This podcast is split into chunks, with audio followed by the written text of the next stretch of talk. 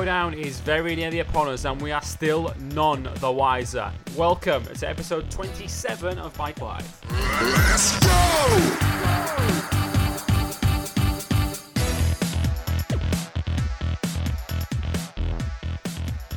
Yes, you are listening to episode 27 of Bike Life here on Motorsport 101 as we look back on the Cadwell Park British Superbike round that took place this past weekend in Lincolnshire, where no showdown spots were decided. Three races remain before the top six are cut off for the championship battle at the end of the season, yet we still do not know who any of those six riders are going to be. It just tells you how competitive this year's British Superbike Championship has been. We will talk about all nine riders who have a genuine shot of making the showdown with one round to go and discuss who we think will actually secure those six spots by the end of Silverstone. Um, we'll look back at the two races that did take place at Cadwell Park as Leon Haslam returned to winning ways and James Ellison returned to winning ways, even if it may well be a little too late for him.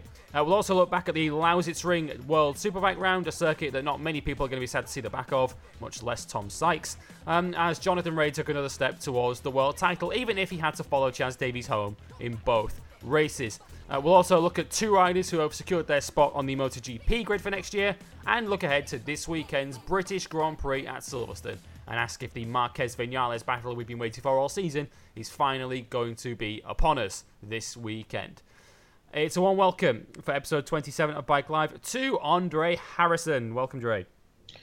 Hello, everybody. I've come back a year older and um, actually made actually made that two, given that we had to go through World Superbikes this weekend. But uh, yes, here we are. yes, uh, yeah, Dre. Uh, happy birthday to Dre for last week from his. Uh, Thank you very much, sir. For, uh, and uh, also another week of, of, celebrations this week because um, you will have already noticed that we've flipped the order of our, our usual two shows here on Motorsport 101, um, which is partly due to the order and the we recorded these, given that I've, uh, i am going to be masquerading as an actual journalist at Silverstone this weekend. So we've recorded this on the Monday. um, so we recorded this bike live at the start of the week, which means that this has gone up first. Which means that it gives us another opportunity, Dre, to uh, tell the listeners all about what they have to come and the Centennial Cup of Motorsport 101, which is still to come this week. Indeed, it will be this weekend, the 100th episode of Motorsport 101 and the Centennial Cup. By the time this goes out, you'd have already seen the rule book, and it's it, again, I, I, think it's going to produce some great radio. It's an auction draft format. There'll be five of us on, on the show, including the return of RJ O'Connell, which has been muchly anticipated in the land of Tennessee. Hmm. Um, so again, I can't wait to see how it all how it all shakes out, how tactically we're going to play this, and if it's going to be as hipster as the last time. Because god damn it, if Matt picks Romain Dumas again, I'm going to stab him repeatedly in the neck. Um, but um, episode 100 of Motorsport 101 coming up later this week, the Centennial Cup. Can't wait. Yeah. Side note for when we're recording this as well, I, I currently on my TV ahead of me, I have uh, SummerSlam from uh, around 12 hours prior to this. Yes. Um, with uh, with uh, just as we spoke there, the uh, the visual of Braun Strowman throwing a chair at Brock Lesnar and Roman Reigns. if anything, if anything was a kind of uh, visual description for what the Centennial Cup may well be like, um, yes, that that was it. Um, so um, so yeah. Um, the Motorsport 101 Centennial Cup as part of our 100th episode celebrations later this week here on Motorsport 101. Most likely Friday, but do keep an eye on our social media channels for the uh, full confirmation uh, of when you can hear it um, which includes Facebook, facebook.com forward slash motorsport101, on Twitter at motorsport underscore 101, and our website is motorsport101.net. Our YouTube channel is .com forward slash motorsport101, and if you want to hear the Centennial Cup before everybody else, then back us on Patreon, patreon.com forward slash motorsport 101. Let's head to the mountain then in Cadwell Park and uh, begin our roundup of the weekend that just transpired um, in Superbikes. World Superbikes to come later on. Um, but first, let's talk BSB and the race for the showdown, which, if anything, Dre, didn't really become any clearer at Cadwell Park last weekend. Um, although the riders that we expect to make the showdown at the moment, certainly the two that have looked as if they're locked to the showdown all season, Leon Haslam and Shaky Byrne, um, both in very, very good positions after this weekend. And Leon Haslam, um, a win and a DNF for him, but if anything, should we be discounting that DNF and really looking at that race victory, which came just in the nick of time for Haslam? If he was going to discover some form again for the showdown, this was a timely victory. Yes, exactly. And like this, is, like I, in the grand scheme of things, okay, yeah, there was an unfortunate DNF in there, but given that you know, a lot of guys had, you know, dodgy weekends, so to speak. 25 out of 50 actually isn't all that bad for Haslam, and I think it's more symbolic than anything else for Haslam this weekend because that was a critical victory in terms of timing, the momentum going into the showdown, and also like Kawasaki was on something like a nine race dry spell without a mm. victory. His so, first victory since May the first at Oulton Park. Yeah, so again, nearly four months since the last time Leon Haslam won a Grand Prix in, in BSB. So yeah, a, a, a, win that could not have come at a better time, and a win that is, I, I, would say has pretty much sealed his, his place in the showdown. So, a, a, critical win in the grand scheme of things, and a very necessary one. So, yeah, again, I think it's more symbolic than the point itself, but an important, very necessary win for Leon Haslam going forward. Yeah, it was, and it was. It was interesting the way he won it as well, because as, as you say, they've they've not won for a while. Um, JG Speedfit Kawasaki, nor have they really looked like winning. Uh, I mean, it's not like they've been knocking on the door at, at Knockhill and Snetterton and Brands and Thruxton.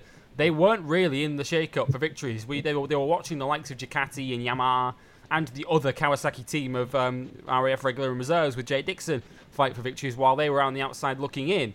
Um, but Haslam, you kind of got the sense how much he wanted that one drain race one, given that he spent a lot of that race with a queue of riders climbing all over the back of him. But Haslam kind of recognised that given how narrow and how tight and how bumpy and how twisty it is, Cadwell Park is a bitch to overtake on, um, and Haslam yeah. proved it.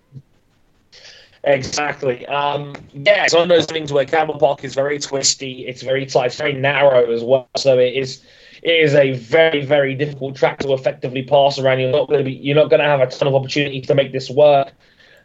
And he did so in impressive fashion. So um, yeah, again, Haslam had to have to win this a mountain bomb of pressure from the from the from the, from the other riders out there, uh, like Shaky, like O'Halloran, who was who was in the mix for the wins pretty much all the way through. So yeah, again, I got you with that. It's a very very um, high pressure, intense race to come out on top in. So again, all, all good for the confidence of, of the Kawasaki going forward. Yeah, hugely needed victory uh, for Leon Haslam, who, um, as we said, had gone from the uh, Bank Holiday Monday round at the beginning of May since winning a race in the British Superbike Championship and hadn't really looked like winning since then. Took the victory ahead of Jake Dixon in that first race. Um, Dixon on the uh, RAF reserves, uh, regular and reserves Kawasaki um, in second place. Shaky Byrne taking third in that one um, to um, secure or cement his spot in the showdown and add a crucial podium point um, to his tally. Um, into race two, and Shaky Byrne looked very, very good for a victory in that one as he led the race, but he hit mechanical problems. Um, Jake Dixon, another rider that we'll come on to in a moment, he hit problems where he crashed out of the lead, which opened the door for arguably one of the forgotten men of British Superbikes, James Ellison, to step in um, and take a victory. Ellison, who has looked like winning a race, but has somehow conspired to find ways not to win it for much of this season. Um, finally, Dre getting over that hurdle and getting a victory on the board, despite a little bit of pressure from some unlikely challenges in the form of Lee Jackson and Pete Hickman on the Smiths BMWs. Ellison finally getting that W. About time, James. Nice you to join us this season. Probably about two weekends too late, but hey, better late than never.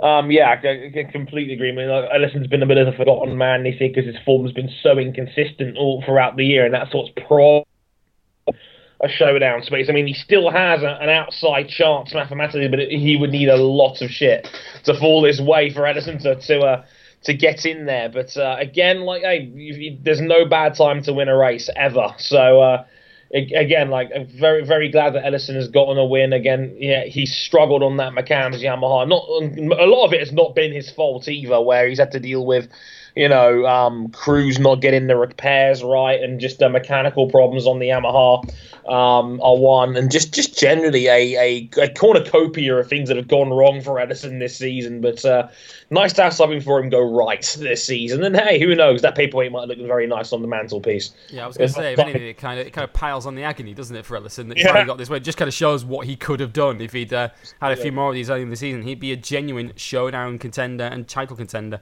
um, going into the uh, start, stages of this season. Um, because in terms of podium credits, he's up on 11 points, um, which is more than two of the riders that currently sit in that top six um, as it stands at the moment. So when, when that bike has been um, on two wheels at the end of a race, it's usually right up the front um, for Ellison. Um, so um, yeah, as you say, he's just on the fringes. He does have the narrowest and slimmest of chances. He trails sixth place Luke Mossey by 42 points, with 75 still on the table at Silverstone in a week's time. So in theory, he could squeak in, but he's going to need a lot of circumstances to fall his way, and probably a minimum two wins. I would say like, if he's not leaving that weekend with 60 points, forget about it. Um, and I, th- I think again, he even needs a lot of stuff to happen, a lot. Most likely, the best chance he's got is if Luke Mossey doesn't take part at Silverstone, which, given it's three weeks away, he probably has a a decent chance of, of, of coming back for that weekend and doing, you know, a, a, a mediocre weekend Actually, no. To be fair, Mossey probably needs a pretty good weekend, given that Dixon is only five points behind him now, and Iddon is only eight points behind him, and they are right on the cusp of getting in there as well. And Brooks isn't a million is, isn't a million miles in, in, in the way either. He's he's not safe either. No. So yeah, like a lot of stuff has to happen. It's not unthinkable Ellison leaves Silverstone with that many points, given that again the Yamaha is a fast bike Silverstone is a bit of a um, a red herring weekend where it's, it's very easy to tag along and it's it's it's it's easy to follow another bike around. So who knows at, at this point? But I, I think he needs a lot of stuff to happen to a lot of guys that that run well normally for him to get in there. But again, I don't think it's unthinkable. No, not at all. Um, one of the riders we should mention actually, we, we didn't actually include in this running order, and it's um, it's remiss of me not to mention him. Um, he's not a showdown contender, but we have to give a shout out to Lee Jackson um, for what he did in, in race two. Uh, it was interesting in race two. It was almost a sort of a glimpse of the uh, the past, the present, and the future of British superbikes, where we had the likes of Shaky Byrne, who's uh, in uh, in his ripe old 40s. Um, we had Leon Haslam up there. We had Ellison, of course, who's got Grand Prix history, um, winning the race eventually. And yet we had the two 21 year olds of Jake Dixon and Lee Jackson going toe to toe with him at the front. And on another day, we could easily have been sat here talking about a maiden win for Lee Jackson. He was all over the back of James Ellison in that race and ended up only coming up short by a couple of tenths of a second in the end.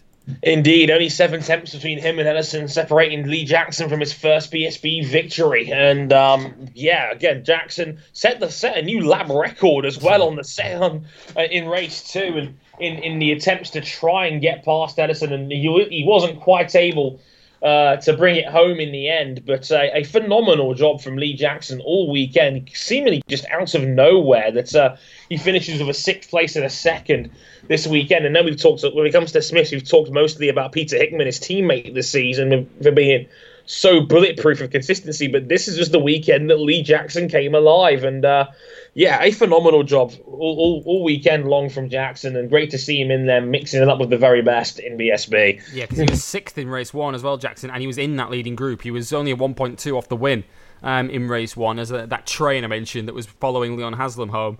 Um, Lee Jackson was part of that um, in race one. He was, fact, right at the tail of it uh, in sixth position, and yeah, his uh, his best weekend so far uh, in British Superbikes. Um, and as I mentioned, he is still a very very young rider. Um, certainly in terms of some of the riders he's up against who are old enough to be his dad in that class. Um, so a sixth and a second for him. Um, although, uh, if I was being particularly mischievous, I could mention that he did cost his teammate two podium points by beating him to second in race two. Um, uh, but, uh, but I wouldn't. I, but I wouldn't dare be that mischievous. Um, going on to the riders then that are in the showdown, and um, let's start actually with Hickman, um, who at his home round headed into it as arguably the form man after a brilliant weekend uh, last time out um, at Thruxton, where he cost took a victory. Um, and two top four results for him, which did earn him the rather beautiful uh, King of the Mountain trophy. Um, yes. Which was awarded to the rider who scored the most points across the weekend. Hickman um, was that rider on this occasion um, by scoring a grand total of 29 points um, from his two races. Um, so, so congratulations to him. And he's probably secured himself a spot now, hasn't he, Dre, in this showdown? He's uh, on 193 points. He's only 26 points in real time off the lead. So even if there were no showdown, he's not too much out of the championship at all. Um, but even with the showdown as it is, he currently enjoys a comfortable enough lead. Would you say 37 points he has over Jake Dixon in seventh? And uh, with the level of consistency that Hickman has shown, he's still scored points in every single race. You can't see Hickman hemorrhaging 37 points at Silverstone, can you? I doubt it because because the, the, the main the main moniker of, of Peter Hickman all season long has been his bulletproof consistency. He has been excellent in that department all year long. He's not really put a foot wrong anywhere, and this was another classic weekend for that for Hickman, where again scored more points than anybody else this weekend for various reasons. But hey, you can only beat what they put in front of you, and Hickman again took advantage of other people's misfortune and scored an, another good chunk of points more than anybody else. And given he's got he's got 37 on Jake Dixon, he's probably in. Again, I, I would put more confidence in Hickman being in anyway, given his level of consistency all season long. So. Yeah, um, the way the way it's going right now, um, yeah, I think Hickman's in. Yeah, and he, he was looking he was looking good in race one. To be fair, was Hickman until he was rather unfortunately caught up in um, Shaky Byrne's incident, where Byrne very nearly lost the front um, going into Mansfield. Somehow saved it on his knee and ended up swerving across the track to try and rescue his bike and stay aboard. Um, which kind of held Hickman up, forced Hickman onto the grass and dropped him down the field. He still recovered to fourth in that first race, um, but who knows where he might have been um, had he not suffered that delay early on. As I mentioned, it's Hickman's home round of the championship, and he has won there before uh, in British Superbikes. He was competitive uh, in both races. He's third in the championship at the moment. Um, fourth at the moment in the points is Jason O'Halloran, who had another O'Halloran kind of weekend, really. Um, if you look at if you look at his season so far, it is so consistent. He, like Hickman, has scored points in every single race, all of which have been tenth or higher. Um, and you know, those those two tenths came at the opening round at Donington, where Honda were only just figuring out their new bike uh, for the new season. Since then, he's gone seventh, fifth, fourth, third, fourth, seventh, third, third, seventh, seventh, sixth, fifth, fifth, fourth. Which, even though he's going to only enter the showdown at the moment with three podium points, um, O'Halloran looks, though, as if he is going to enter the showdown this year. He only has, as it is at the moment, a 22 point lead over Jake Dixon. So you wouldn't exactly say with three races to go that O'Halloran is safe. But again, Dre, he's another guy. If he keeps up his current level of consistency, he should have enough. Is it going to get to the crazy sort of point where, where you're going to need 200 points to get in? I think yeah. it's going to take something like 200, and we, we thought it was going to be 171 well, 160, 170 to get in. It's probably previous years it has been. Yeah, the way it's been this year, and how close it's been, you're probably going to need 200 to get in. The way it's going right now, and as you say, O'Halloran, like again, you, you have an extra level of confidence with O'Halloran because again, he has been so consistent this year, and he's he's he's finished every single race in the top ten. So you haven't really got a reason to think otherwise on this, and yeah, the way he's going, he probably will get in unless one of the four guys underneath him in contention has a bonkers weekend. Which eh, the, the way the crazy thing is that that's pretty possible from the four guys yeah, behind. Dix, Dixon has already had one of those this year. Dixon's had uh, Knockhill. Um, yeah. Iddon Iddon hasn't won yet, but he's he's threatened to. Um, yeah. a few rounds this season. Um, Ellison would need the ultimate bonkers weekend to get in, and Luke Mossey's already doubled up at Brands Indy earlier this year um, and was leading yep. leading the championship outright before he had his injury um, earlier in the year, um, which ruled him out at Thruxton. So yeah, Luke Mossey, Luke Mossey's the interesting one, and we'll come on to him in a moment. But yeah, there are riders who have race winning performances in them. I mean, hey, for heaven's sake, there have been seven different winners this year, um, yep. as it is in, in the British Superbike Championship, and two of those, um, or two of the men in the showdown, aren't among them. Um, so so yeah, it's, it's incredible the way this season has panned out um, and how competitive it's been. Uh, O'Halloran fourth then, 178 points for him after a fifth and a fourth at Cadwell Park. He has a 22 point cushion over Jake, Jake Dixon in seventh, um, going into the showdown. Josh Brooks though is slightly more precarious. He only has 11 points um, of an advantage going into uh, Silverstone in three weeks' time.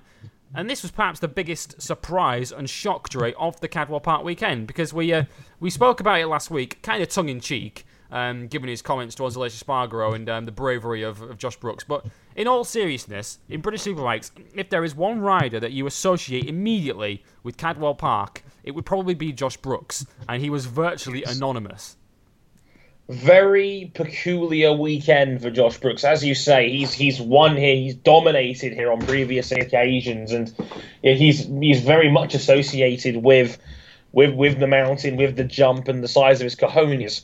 But um, yeah, this this was a very puzzling weekend for Brooks. Just the Anfield tag team in general just didn't really have anything this weekend, and uh, again qualified down the order didn't really have anything in race trim either, and you know limped to a, a couple of you know low scoring points a twelfth and seventh, which is not which has not really been a good fit for Brooks given his recent run of form. Given that Yamaha, we, we were thinking Yamaha might have found something a little bit more in this season. And in race two, it was his it was his adversary on the Yamaha, James Ellison, that had the pace on the McAMS Yamaha team, and Brooks didn't really have anything mm. this um, that, that, weekend at Cadwell, which I thought was very peculiar, right? So um, to have again, normally the guy that's been the king of the mountain on previous occasions, be, be so mediocre this weekend. Um, he said it himself on Twitter said, uh, despite our best efforts, we, we didn't find the results this weekend. But here's a cool picture, basically. Um, yeah, that's all Josh Brooks had really. Just, uh, just, just not being able to really explain just a, a, a mediocre run of form this year at, um, at Cadwell. So yeah, very peculiar. Yeah, yeah. He said at the start of uh, the Anvil Hire press release that their team had had no luck uh, the weekend, but um, he, he basically said that through Friday practice they couldn't find the setup that they were after on that bike. And it, it almost reminds me of the McAMS team uh, back at Thruxton where they were just uncompetitive for, for almost an unexplainable reason right throughout the weekend. That, that bike, for some reason, just didn't work at all through that weekend. And we didn't see James Ellison all weekend um, at Thruxton. We didn't really see Brooks at Cadwell either. Um, mm. He said that in pre practice it was false impressions um, because all weekend they've been slightly off the pace in both races, which should be difficult. If I knew exactly what the problem with the bike was, we would have fixed it. We went through all the different setup changes we could imagine, and it didn't find the result that we were looking for. So they, they tried everything. They were throwing setup changes left, right, and centre at that bike, but nothing would make that thing work um, around Cadwell Park. And like I say, it is bizarre because a Yamaha won race two um, in the form of James Ellison. So it's bizarre the way these these performance swings seem to be happening with that Yamaha R1, depending on the team and the circuit. Right, um, right. Because Brooks just didn't seem to, to make it stick at Cadwell Park. Only picked up 13 points across the two races and is now in a precarious position. Not half as precarious though as Luke Mossey, who um, there's very little we could say about his weekend, right? Obviously, because he wasn't there um, at Cadwell Park. But we did say this time last week that Luke Mossey, when he returns at Silverstone, his position is going to be precarious, and we've been proved right. Yes, um, and yeah, again, especially given that a lot of guys had 20, had 20 to 25 points to take into Mossey's advantage. And again, Mossey is now right on the brink. And worst case scenario, Dixon had a pretty good weekend as well. And he's been the guy that is you know, a little bit on the inconsistent side. But again, if if Dixon's on it, then he is absolutely on it, and he is right up there, um, scoring good points. And now Mossey's going to have to go to Silverstone knowing he's he's got to outperform Dixon and Iddon. Um, realistically, maybe Brooks as well to really get in here. It's, it's, it's, a, it's a high pressure weekend for Mossey because his, his spot is arguably the most precarious out there. And there are guys beneath him who, again, on their days are capable of podiums and are capable of very strong finishes. Yeah, it is. It is a high pressure situation because we're talking about a guy here who, like I say, before he got injured earlier in the year, he looked like it looked like he, Byrne, and Haslam were the three premier riders in the class who were probably going to, you know, determine the championship between the three of them later in the year. As it is now, Mossey's not even guaranteed to be in that shake-up at all. Um, and yeah, the the pressure comes from the fact that he's not got the luxury now of being able to ease his way back in when he returns in three weeks' time. I mean, that that level of time that he's got now before Silverstone should allow him to be fully fit when he returns. Um, he right. didn't he didn't really want to risk it at Cadwell Park, particularly at a circuit like Cadwell. If you're not fully fit, you don't want to risk risk it around there because you're just going to hurt yourself even more. Um, because you don't really have small accidents around Cadwell, given the nature no. of the circuit. Um, but yeah, the it's funny because we've spoken in previous years about this showdown format and how it, it allows riders the, the opportunity to recover from an injury um, as Shaky Burton has this season, the injury that ruled him out of round one, the injury that ruled Haslam out of Knockhill. Both have been able to recover from that and um, make sure that it hasn't had a detrimental effect on their season. Um, but unfortunately for Mossey, the timing of his injury has plunged him right into trouble and given him only one round um, to put it right and make sure that he gets himself in that top six. And yeah, he's he's not got the luxury of going to Silverstone and just easing his way in. And you know, even if he's still a bit of pain, he can just you know cruise around, get some points, and then you know, get himself back into contention at Oulton Park two weeks after that, or a week after that, he's going to get straight on the pace of Silverstone and get straight into podium level points to ensure that he sees off the likes of Dixon mm-hmm. and Iddon, um, which is easier said than done um, for Luke Mossey. He is a class rider, so wouldn't put it past him at all. But he is going to go there under a ton of pressure. Um, and as it is, Dre, he's kind of fortunate in the end that he's still in the top six because Jake Dixon was running in the lead of race two and in real time was heading himself all the way up to fourth in the points. Um, with 25 for the victory. As it is, a crash just at the foot of the mountain left him with none whatsoever. And Dixon might well regret that in three races' time. Indeed, and again, it's, one of those. It's, it's like Marc Marquez in MotoGP. It's like how much could he end up regretting not taking the 25 points on offer in Argentina? Um, but yeah, you're absolutely right. That was a that was a golden chance for Dixon to really cement himself a spot. And uh, now he's in now he's in yeah, he's in a dangerous area now where he now has to do the chasing. He knows that he has to essentially beat Mossey, who's on quote unquote the factory Kawasaki over three races that weekend to get himself in. So it's going to be all sorts of dodgy um, right now. So yeah, we'll have to wait and see how it plays out. But uh, Dixon is now going to be doing chasing, which is something he's had to do pretty much all season long anyway. But uh, the, the, the the blessing for him is that Mossey probably won't be 100% that weekend. But he's again, he's now put himself in a high pressure scenario where he knows it's going to be a, a quote unquote showdown with with the Speedfit Kawasaki man. It is, and give credit where credit's due, I think, for us because we've both criticised the showdown in previous years. Um, I think this is one year where it has really, really worked for, for British Superbikes. Although, in fairness, as it is even now, even with no showdown, the top uh, eight riders in the championship are split by 66 points. Um, so it's it's been close anyway. Um, but we're, we're, genuinely talking here with the guys in sixth and seventh, Mossey and Dixon. Um, we we could well see one or both of those two not make the showdown. Because, of course, we have Christian Iddon just behind them as well in eighth, who we'll talk about in a second. Um, mm. But in Mossey and Dixon, Dre, I think we're genuinely talking about two guys who, even if either of them makes the showdown, they'd have a real chance of winning the whole thing. Because both of them have shown this season that they can win races when they feel like it. And ever since he broke through at Knockhill, Dixon's arguably had the match of anybody in British Superbikes. I mean, on podium points alone, Mossey and Dixon have 17 points apiece, and only Byrne and Haslam boast more than that. Exactly. That's a that's a lot of uh, that's a lot of difference in points right there. And again, the form says it all. That Dixon on his day can run with anybody, and he like he's he's a guy that I think on paper would be a great guy to have in the showdown, given the scenario, given the situation. But as you say, it is so competitive. Some, some a really really big hitter is not going to take part in this right now, and that's going to be a bummer. yeah, it is. I mean, I, this could well be the first time in the showdown's history that we've we could see a rider come from fifth or sixth to win it. Um, given how many yes. competitive bikes are in there, I mean, in previous years, once we've got into the showdown, generally we've even with six in there, we've managed to narrow it down immediately to two or three um, when the showdown starts. I mean, we've never really gone into a showdown looking at all six and thinking, yeah, I can make a case for all of those actually winning this um, end of the season. But this might be the first year uh, where we can. Um, so the men outside at the moment, then in seventh, eighth, ninth, are Dixon, Iddon, and Ellison. We've already covered Dixon and Ellison, so let's talk Christian Iddon, um, who, on speaking on Twitter after the weekend, wasn't particularly happy with his weekend um, which when he got an eighth and a fifth out of it kind of tells you what level he expects to be at because that's not exactly a disastrous weekend all told.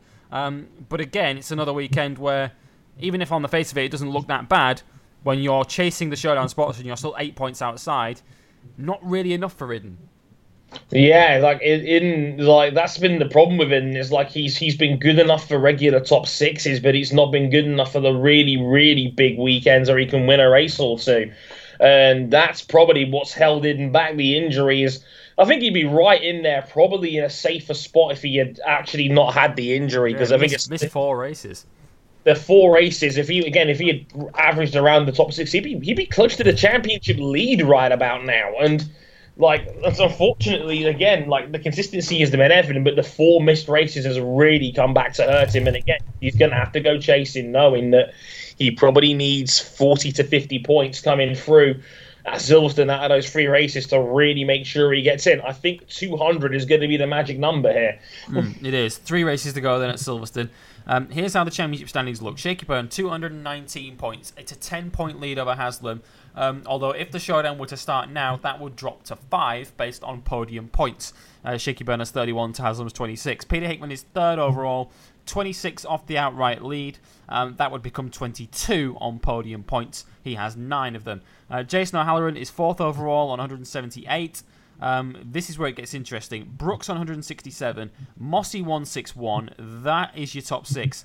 Dixon then has 156 in seventh, Iddon 153 in eighth, and Ellison 119 in ninth. Um, so I think Dre, if we're gonna forecast this for Silverstone, are we gonna are we agreed here? The top three are safe. Byrne, Haslam, Hickman. Agreed. Uh, one, two, three. So we're now talking six riders for three spots: O'Halloran, Brooks, Mossey, Dixon, Iddon, Ellison. Uh, which three do you see getting in? O'Halloran, Mossey, Iddon. I was I was gonna go O'Halloran, Mossey, Dixon. I, I, I could I could see Dixon, Okay. which means we'll both see Josh Brooks dropping out of there. Um, Yeah. come Silverstone, um, which would be a huge shock um, for British Superbikes. I just think Dixon's just got that.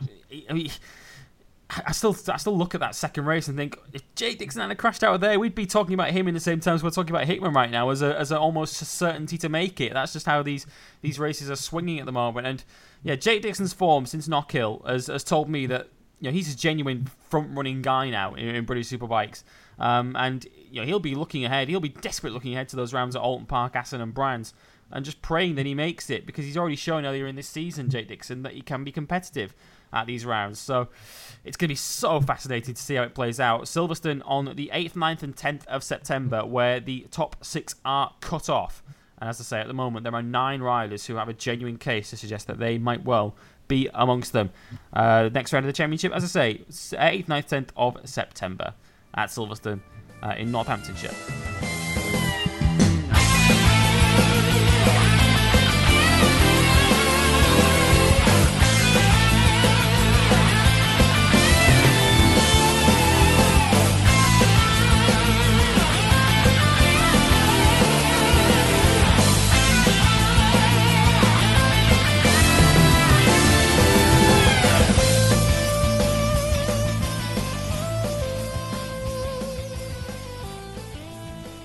Uh, right then, let's head to Germany now and talk World Superbikes and the uh, the uh, final ever international motorsport to take place at the Lausitz Ring. I can tell you're all disappointed about that. um, now, um, it, it was another one of those where it looked like it was taking place in front of empty grandstands, and for the large part it was. But it is uh, it's kind of that Indianapolis syndrome where because there are so many seats around there, because it is an oval circuit uh, Yeah. with an infield inside it, it does always look emptier than it actually is uh, when it allows its ring. Um, but even so, it's only it's a circuit that many people are going to miss, except Dre, perhaps Chaz Davies. Exactly, because it was a Chaz weekend. Chaz Davies wins, lol, basically. um, yeah, just uh, just just just on another level to everybody else this weekend. He was he was strong in the dry here last year in the one race we in the one day race we had here, and he was able to um, continue that run of form. And yeah, he's, he's carried it on from last year. A, a, a very comfortable double victory for Chaz Davies. Um, didn't again? He's not really in title contention, so I don't think Jonathan was going to chase him down too hard anyway. I think his target was always going to be um, beating Tom Sykes, which we will get into later on. But uh, yeah, Chaz, you know, made it look pretty comfortable out there. Good, good, good effort from him. Yeah, it's almost it's it's almost infuriating in a way if you're if you're a, Yeah. if you're a Ducati fan um, or a Chaz Davies fan. Is this is the third? I mean, it, this is only two races, and you know we don't know yet whether Chaz Davies is going to go on the same tear that he did at the end of last season, where he was winning everything in sight.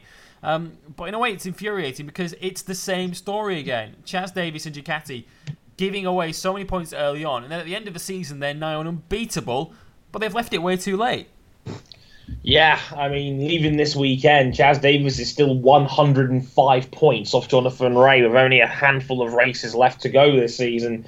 They've left it too late. They've just left it too late again. And again, Chaz has had just one too many bad weekends, too many, and as a result, he's he's taken himself out of title contention. He's, he's basically made it a two horse race between the between the Kawasaki's. It's a shame because again, as as we've proven probably for the last two years prior, on that on their day, Ducati is unbeatable, and Chaz Davies is is an unstoppable combination um, with him and the, and the Panigale in the right circumstances. But once again, they've just not had enough weekends, especially this year. I would say the weekends where you'd expect Chaz to dominate, he hasn't, and as a result, he's he's Yeah, left right the door wide open. Yeah, and as yeah, and as a result, he's he's, he's basically just given Jonathan Rea one too many gifts, so to speak. And um, yeah, well, we you know how that's turned now because he's now 100 points off the top with only I think six races to go this season, and he's pretty much out of the running. Yeah, yeah, it, it's interesting that eight races to go. It could be six. So there was an interesting sort of um, cameo that many might have missed, and I nearly missed it, where um, Greg Haynes mentioned in the commentary that there is talk that the Qatar round in the season might not happen. Um, based on what's happening over there in that country at the moment, I had that that story had passed me by, I have to say. Um, but we'll, we'll wait and see and see if that does transpire. Of course, if the, the final round of the season in Qatar doesn't happen, then yeah, practically give Jonathan the trophy now. Um, but it, but it, but it is a yeah. Again, it's because we, we had this conversation about Tom Sykes in previous rounds, and again, it's it's how critical do you be, um, given that you know Jonathan Rea has only been out of the top two twice this year, um, and, and both of those were in races where he was taken off. Um, he was taken off by a crashed Chaz Davies, ironically, uh, in race one at Misano, where he still got back up, finished third, and of course the race at Donington, race one, where um, the tyre came off the rim and pitched him off at the bottom of uh, Craner Curves going into Old Hairpin. So it's not like Chaz would necessarily be ahead of Johnny Rea anyway. It's not fair, is Um, it? it's not fair, but um, I think whereas with Tom Sykes, he's coming up against a guy on the same bike who's just playing better than him. Um, you you can, in, in, and I, I guess, Dre, look at Chaz Davies and Ducati and pick areas where they have left points on the table a bit.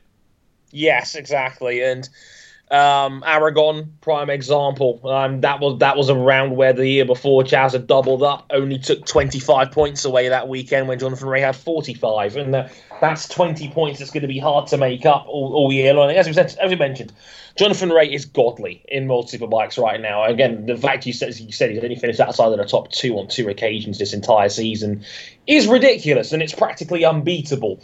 Um, there is no answer to that. But again, Chaz would have certainly kept left himself with with at least an outside chance of being in contention right now if he'd actually taken the points he could have taken in rounds, as we said, like like Aragon. Again, like he's only had the one double win before this weekend, and that was in Imola. And other times where Ducati's been really strong, Jonathan Rea has taken points he wasn't meant to take. Same with Jonathan Rea, probably at Donington as well, where he got where he got a win where he thought Tom Sykes would get an easy victory. Hmm. Hasn't happened. Again, Chaz was, was was collected in those weekends as well. Didn't didn't you know take full advantage of the situation. Not been as strong in race two situations as Jonathan Rea has either. Laguna Seca as well, most likely race two where Chaz just straight up admitted we wouldn't have beaten Jonathan even if we did have a better start in race two. So you can point to occasions like that where you can look at the situation and say, yeah, Chaz wasn't as, as efficient as he could have been, which has pretty much been the story of Chaz Davies on Ducati the last two or three seasons. Yeah, we've had nine rounds this season, and you can argue that Chaz Davies has only really put both races together in, in four of them. Uh, Phillip Island at the start of the year, where he had two seconds. Uh, Imola, where he had the two wins. Uh, he had a first and a third at Laguna, and I'm counting that as one of the four because He was on the podium both races, and then he's doubled in Germany last time out. Um, because the other rounds of the season that we've had were Buriram in Thailand, where of course he crashed in race two and had to start the restart from the red flag at the back. Aragon race one, he DNF'd when he crashed out of the leading battle with Johnny Rea. Race one at Assen, where granted his bike failed on him, so that wasn't really his fault. Um, and um, Donington Park, where he crashed in race one and was only eighth. Um, Misano, of course, crashed race one, didn't score in either race because, of course, he was run over by Jonathan Rea and didn't start race two. Uh, and you could see where those 105 points have disappeared um, for Chaz Davies. You can explain that away and you can make a genuine case that he could have been a lot closer if circumstances had panned out differently. Whereas with, with Sykes, I suppose, he's just been playing outclassed um, by a guy on the same bike as him this year.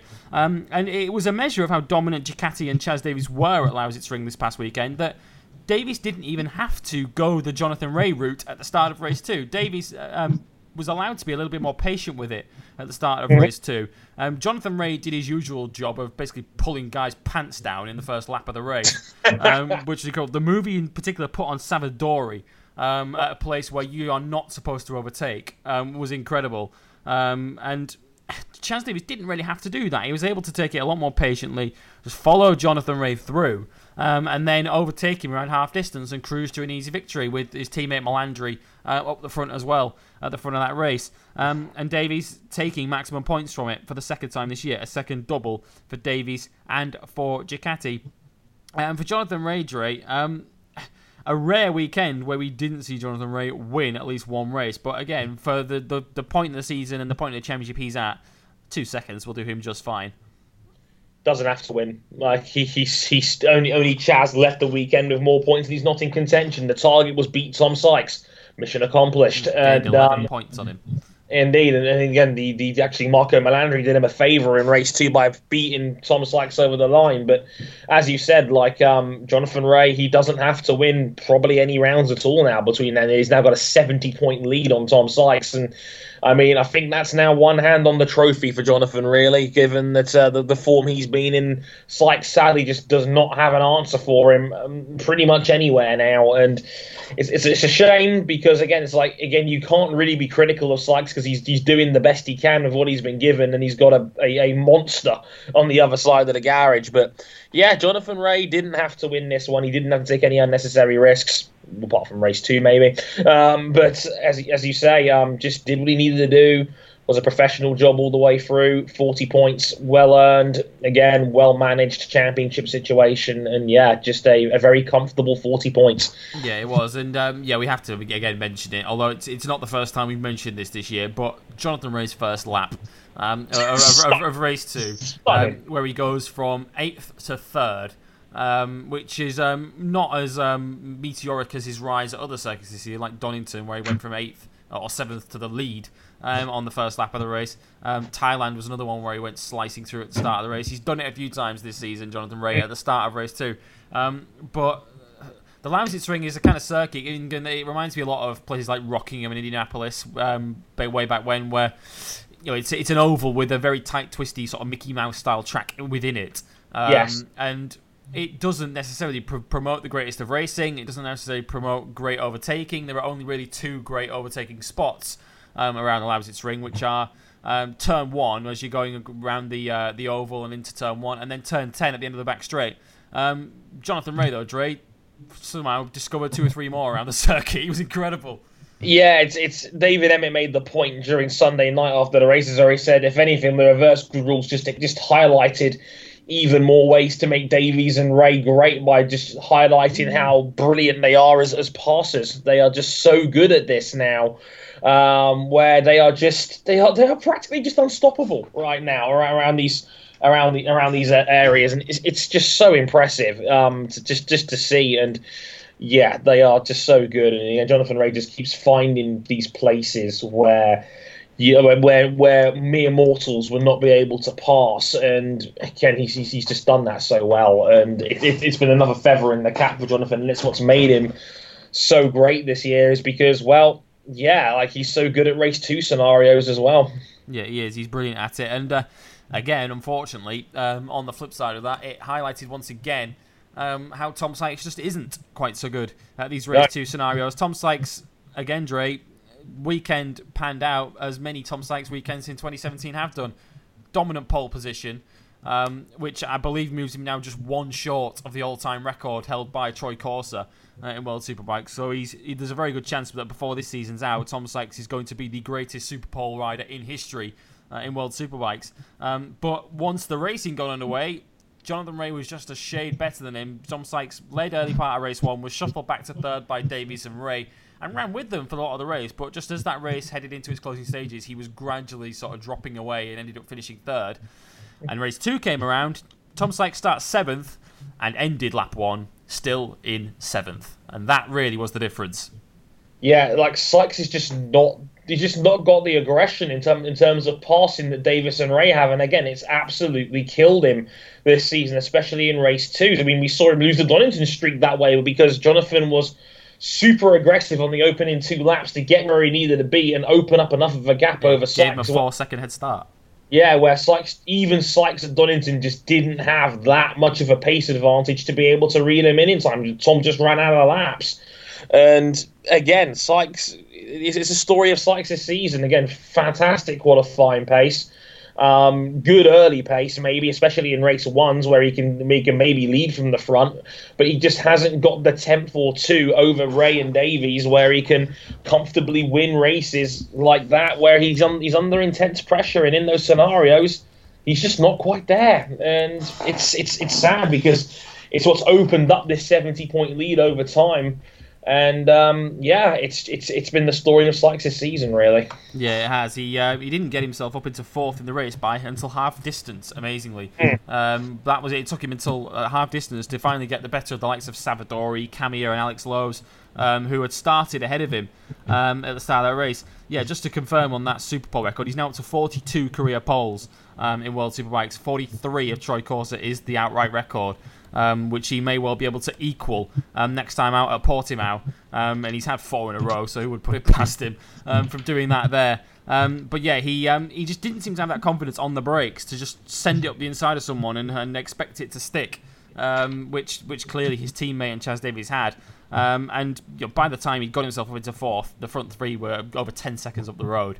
Um, and, and, that's the end of your race. And uh, and Sykes ended up finishing in fourth and didn't exactly have the greatest of pace in clear air anyway. Maybe he I don't know whether his spirit had just been sort of diminished because he had nothing to chase, so he ended up just finishing where he was. And he still had the likes of Camier and Lowes right behind him at the end of race two.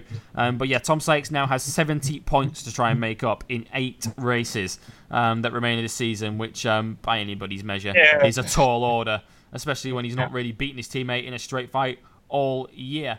Um, so, championship looking near enough decided. Rea leads it by 70 from Sykes, who uh, may well find himself in a very similar and very uh, soul destroying position to, to last year, Dre, where he might well, with 35 points in his pocket, find Chaz Davies breathing down his neck before long.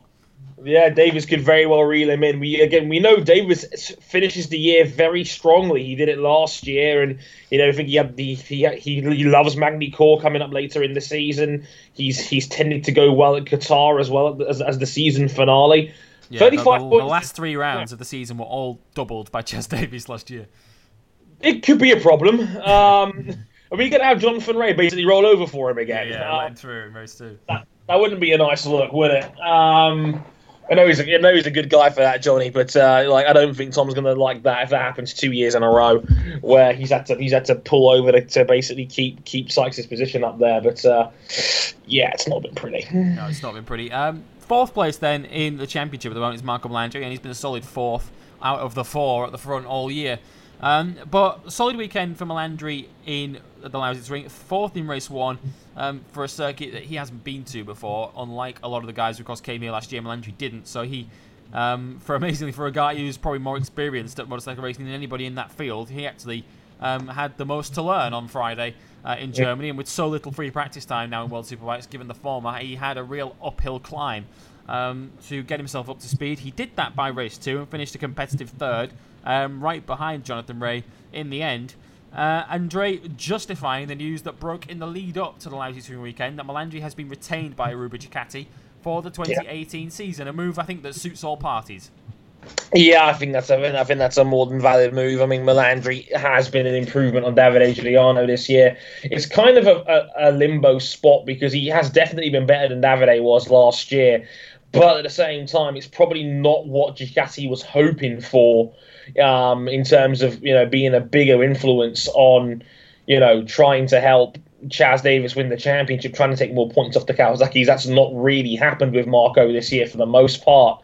But I don't see where Ducati is going to get anybody better anytime soon for that second spot. So, no. hey, why, why not keep Marco around and see maybe a second year around on the bike? Maybe we can, we can tap into more of Marco's potential because he's always had a, a, level of speed in World Superbikes that he hasn't had in MotoGP for some time, um, and he's been very good at that. So uh, yeah, he's hoping that. Uh, you know, again, a second year, well, well Ducati will do Marco good. But uh, for now, I think certainly the right move, I think, from Ducati. Yeah, right move for there. Melandri, yeah, as you say, he's kind of in that no man's land where he's not quite as good as the front three, but he's way better than everybody else.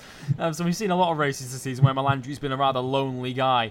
Um, and I'm pretty sure. I don't really need to look this up to know that I think Melandri's had way more race two poles than anybody else um, so far this season. We see that a lot, don't we, with Melandri and a couple of Yamahas or uh, MV on the front row.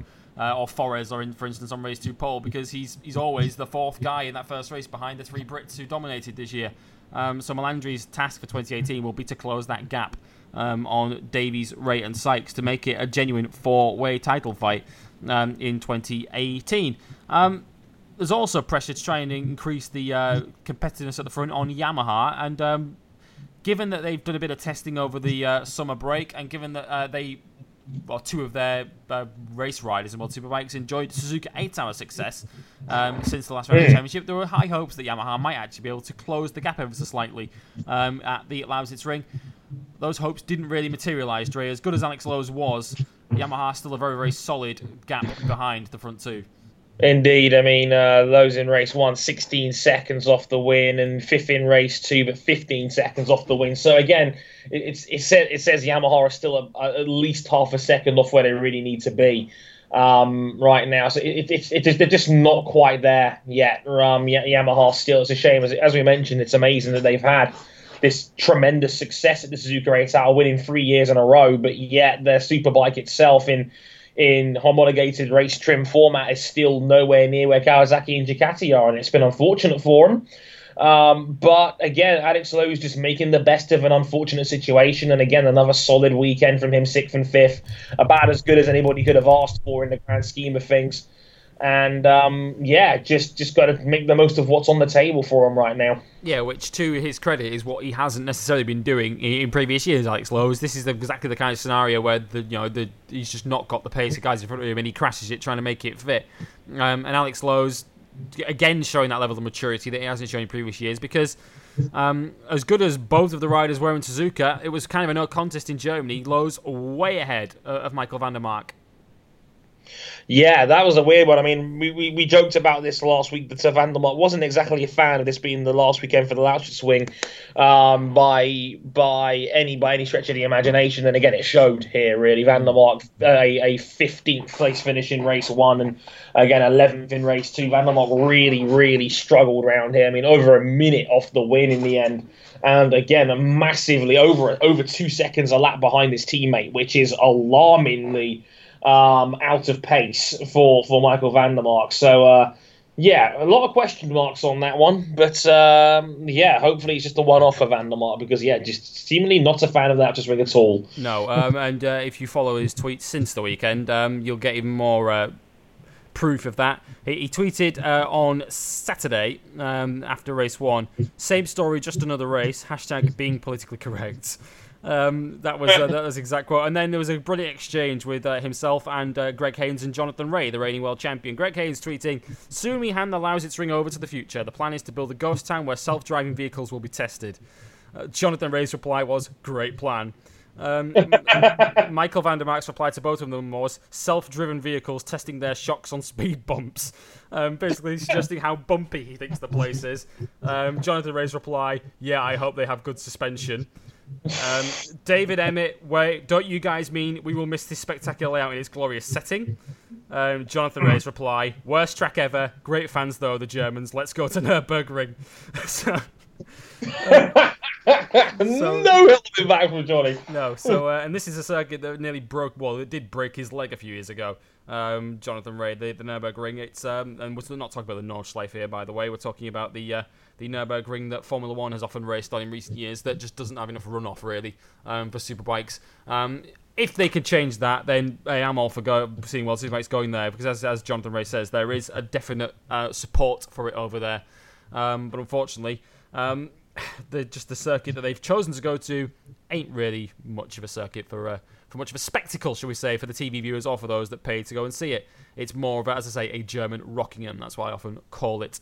Uh, yes. Uh, unfortunately, um, back to the weekend's action then, and we'll talk to you about the German who uh, was. Uh, yeah, let's say his season that's uh, had many, many lows and not many highs. Had another low, unfortunately, at the weekend. Stefan Bradl. We'll talk about him shortly. But first, a rider who did have a good weekend, and Leon Camier, who continues to do the Lord's work on the MV Agusta. Um, yes, a couple of top sixes for him, Dre. And um, I remember Camier going very well at the Lausitz Ring last year. Um, perhaps it's one guy, again, who does like the place. Yeah, exactly. Leon Camier again, another fantastic result. Narrowly just missed out missed out on fourth place in race one. Off a second behind Melandri. And again, race two pretty much ran with Lowes on the Yamaha team the whole way through this weekend. And Camier seems to really like this place. So if he does, if he if he doesn't, he's certainly very fast around it. That's for sure. Yeah. Um, but but when you combine that with just just again the MV again, we all know their struggles in terms of budget and resources, but Camier again doing an absolutely tremendous job, um, really competing again again not a million miles away from from the top four. So. Uh, fantastic stuff from Camier yet again. Mm, yeah, uh, a couple of top six finishes uh, for the Brit on the MV Agusta, fifth in race one, sixth in race two, uh, and he was only beaten by Alex Lowes on the final lap of race two. Um, otherwise, it would have been a brace of fifth places for Camier. Um, another rider enjoyed a good weekend um, on the Aprilia, Lorenzo Savadori. His teammate Eugene Laverty had a pretty shocking weekend, all told. Um, qualified reasonably well, but then was punted off the track essentially at turn one, dropped him to the back of the field and left him with a recovery ride in his hands. He eventually climbed up to 10th. Uh, and race two, unfortunately, Eugene Laverty crashed out of it altogether. Um, but Savadori Dre, whose reputation was pretty high in the last season, he's had a, a bit of a mixed campaign with injuries uh, interrupting the start of his season. He has had the odd standout result front row at Assen and front row again at the Lausitz Ring, followed by a couple of top seven finishes um, for Lorenzo Savadori, who is amazingly only one spot and 14 points behind his teammate Eugene Laverty in the championship, having missed a couple of rounds to injury earlier this season. So, quietly, even though he necessarily doesn't, you know, the season for neither Laverty or Savadori necessarily matches Aprilia's expectations at the start of the year, Savadori's done a solid job on it. Absolutely. I mean, again, the, the 2016 Rookie of the Year showing, you know, showing his mettle, really. This was a, a very solid result from Savadori. Again, like Aprilia, again, been up and down pretty much all season long, struggled to really crack into the top five. And again, that is about as good as Aprilia can realistically hope for right now to get guys in the top eight. Um, regularly, given that the, there are three bona fide better teams than them right now, with with occasional guys like BMW and Honda sticking their noses in like sometimes. But uh, yeah, again, a great result from Savadori this weekend. Um, again, about as good as they could have hoped for in the circumstances. Mm, yeah, um, not really sure under the circumstances what Stefan Bradl and Honda would have been hoping for from the weekend. And uh, I mentioned Bradl a moment ago. This was, of course, his home round of the championship, uh, the German round of the World Superbike Championship. Bradl's first home round in World Superbikes. Um, not so sure he'll have enjoyed his first visit to the Lausitz Ring as much as his many visits to the Sachsenring for MotoGP races there. Um, it started on Friday with an accident in uh, in the second free practice session, which was curtailed by rain and a long red flag stoppage because oil was dumped down. The oil that Bradl crashed on, um, which caused him to miss race one through injury. He then started race two, but perhaps might have wished he hadn't because he finished down in 13th. Um, mm-hmm. the, the one cameo of that race, uh, a rather hilarious um, sight of uh, Greg Haynes, front of the oh, show. Yeah. Throwing Honda rather under the bus as they finally overtook somebody on track on TV um, which led to a rather sarcastic um, celebratory uh, commentary of it by Greg Haynes um, as Bradl overtook the Kawasaki of Randy Krummenacher. Um, but for this team, Dre, and for Bradl, um, Davide Giugliano, who partnered him for the weekend, by the way, didn't score a point in either race, crashed out of or stopped in race one with the bike um, not wanting to move anymore. And race two, he stayed on board but didn't score points.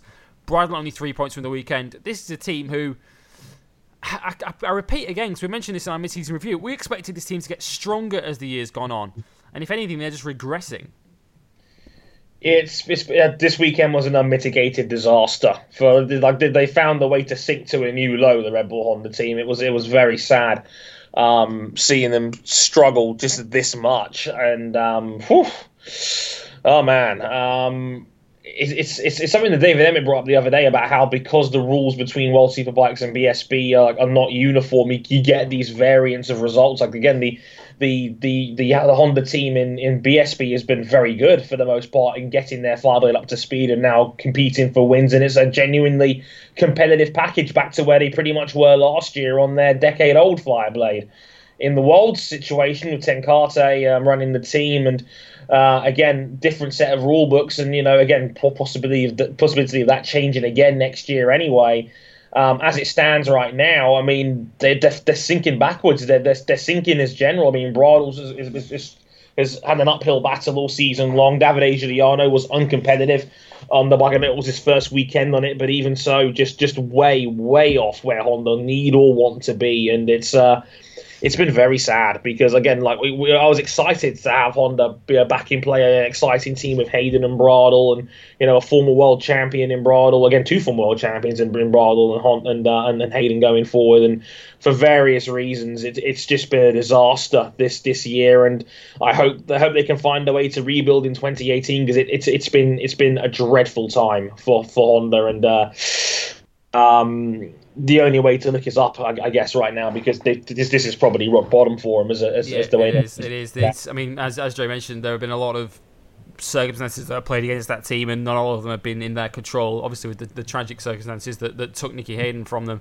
uh, and from all of us. Um, but yeah, it's a team that um, just seems to have no real direction at the moment. And and for Bradl, it, we I don't I, wasn't sure what to expect from him in World Superbikes, given that he's you know, he's, I mean, as you say, he's a world champion in Moto 2. He was not always. You know, he had his moments in MotoGP, even if he wasn't always a top tier guy. He had a pole position, he had a podium in that in that class, so he's clearly got the quality uh, to compete at world level. But is it just me, even with the the state the state that that bike is at? Am I wrong for expecting a little bit more from Bradl? No, I don't think so. I don't think that's unreasonable to suggest. I think that's, uh, you know, I think that he is you know, he's an excellent rider, and he he I've always thought he was unlucky to have been dealt the circumstances he had when he was booted out of the LCR Honda team for Cal Crutchlow, who I still maintain is is has not has barely been an improvement on what Bradl was when he was when he was booted out outside outside of the handful of wins that Crutchlow has had for him. Um, it's it's been a shame. Like Bradl's career has just seemingly taken a turn for the worst. Reminds me a lot of Daniil Kvyat, for example, where he was in a good team and his team suddenly gave up on him. It reminds me a lot of that situation in Formula One. And Bradl again has always been a good rider. And um, again, I don't know whether whether the adjustment to Worlds has, has negatively affected him. I don't I don't know to be honest with you, but yeah, I don't think it's unreasonable to suggest he could have been a bit better um, given given his ability, given his talent, given what, you know, what, what's made him get to this point. Um, so yeah, I don't think it's unfair to suggest that Bradl could be doing a little bit better, but the way Honda's been this year, how how much can you really blame him for it? At the same time, it's been all sorts of crazy. Yeah, it has, and uh, it's it's the margin as well that this team is finishing uh, off the race win as well um, that, that is rather. I mean, Davide Giugliano in race two. Uh, I mean, I don't know what problems he had in race two, but he was over a minute behind the winner um, in a half-hour race, essentially over yeah over not many over that was what 21 lap race. Um, yeah. And and yeah, and Davide Giugliano was over a minute behind uh, by the end of it, which is he's just not good enough. Whatever whatever problems that that team and whatever lack of experience on that bike that rider has. Uh, Giugliano was beaten across the line by Andre Jezek, for goodness sake, on the Gresini Kawasaki. Um, and Stefan Bradl was 36 seconds um, off the race winner over 21 laps of the Lausitz ring. Um, and uh, he only just beat the likes of Roman Ramos and Raffaele De Rosa. Um, who really, a team of that stature and a rider with Moto 2 world titles to his name should be beating those guys quite comfortably. Uh, I'm afraid. Um, it's been a disastrous season for that team. Um, championship standings then, as it stands at the moment, then Jonathan Rea leads it by 70 from Tom Sykes, 70 point lead with eight races to go. Chaz Davies is a further 35 back in third. Marco Melandri all on his own in fourth on 218 points, 163 off the leader. Um, yeah, 49 clear of Alex Lowes in fifth. Lowes leads Forés in sixth by 23 points. Then comes van der Mark in seventh. Uh, Van der Mark has dropped further back from Forés now in seventh place. Leon Camier is eighth. Um, he's on 120, 11 ahead of Jordi Torres, who had a couple of top 10 results. Ninth in race one and eighth in race two for him. Uh, Eugene Laverty has dropped to 10th in the championship after only scoring six points across the weekend from his two rides. He's just ahead of Savadori now, who's 11th. Stefan Bradl is 14th in the championship for the Honda team. He only has 67 points um, from his season so far um, which is an unmitigated disaster. And Honda are bottom as well of the manufacturers' championship right now, um, behind the well behind everybody, behind the likes of MV Agusta and BMW, who don't really have factory teams anymore uh, in the World Superbike Championship, which really says it all at the moment. All right, World Super Sport up next, and. Uh, the uh, the batshit craziness continued at the Ring last weekend with a brand new winner uh, in the form of Sheridan Morais of South Africa, who took pole position and his first victory. Um, of course, Morais, who came agonisingly close to his first win earlier in the season at Aragon when Mahias beat him in a photo finish. Um, but this doesn't go anywhere near telling the story of what panned out in the closing stages of this race. To set the scene for you all, we had a four man leading group at the front, including Morais, the eventual winner, um, the uh, Yamahas of Federico Caricasulo and Lucas Mahias, the championship leader, and the reigning champion Keenan Sofuoglu. Um, with three laps to go, Caricasulo uh, and Sofuoglu have passed M- Morais for the lead uh, and are battling themselves up the front. Sofuoglu then passes Caricasulo into turn two, pushing Caricasulo wide. No fault, certainly from my uh, point of view, on Sofuoglu for this, but Caricasulo pushed onto the dirty part of the track, which causes him to fall off and then wipe out as he comes back across the track his own teammate Lucas Mahias, the championship leader.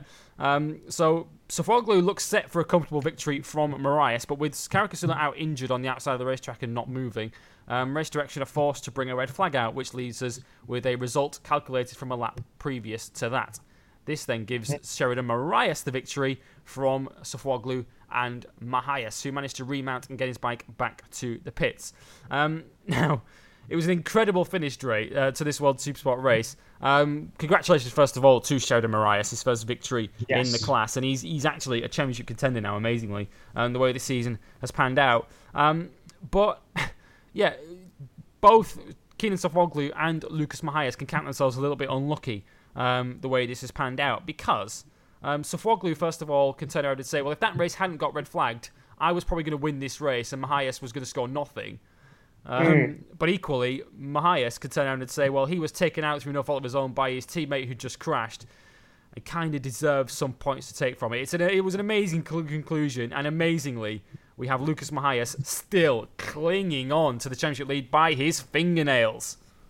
One point between Mahias and Keenan going into the last four races of the season, and yeah, like like, like Lucas will not give this up easily. God bless him. The uh, like like uh, the Yamaha desperate hanging on there, but uh, again, congrats to Morais. It's worth pointing out as well that he's doing this on last year's Yamaha R6, and yet oh, well, that, yeah, that's the interesting one because this was the first round of the season where they'd finally been given the 2017 bike, ah, um, and he and were, he and Tuuli were first and third on the grid.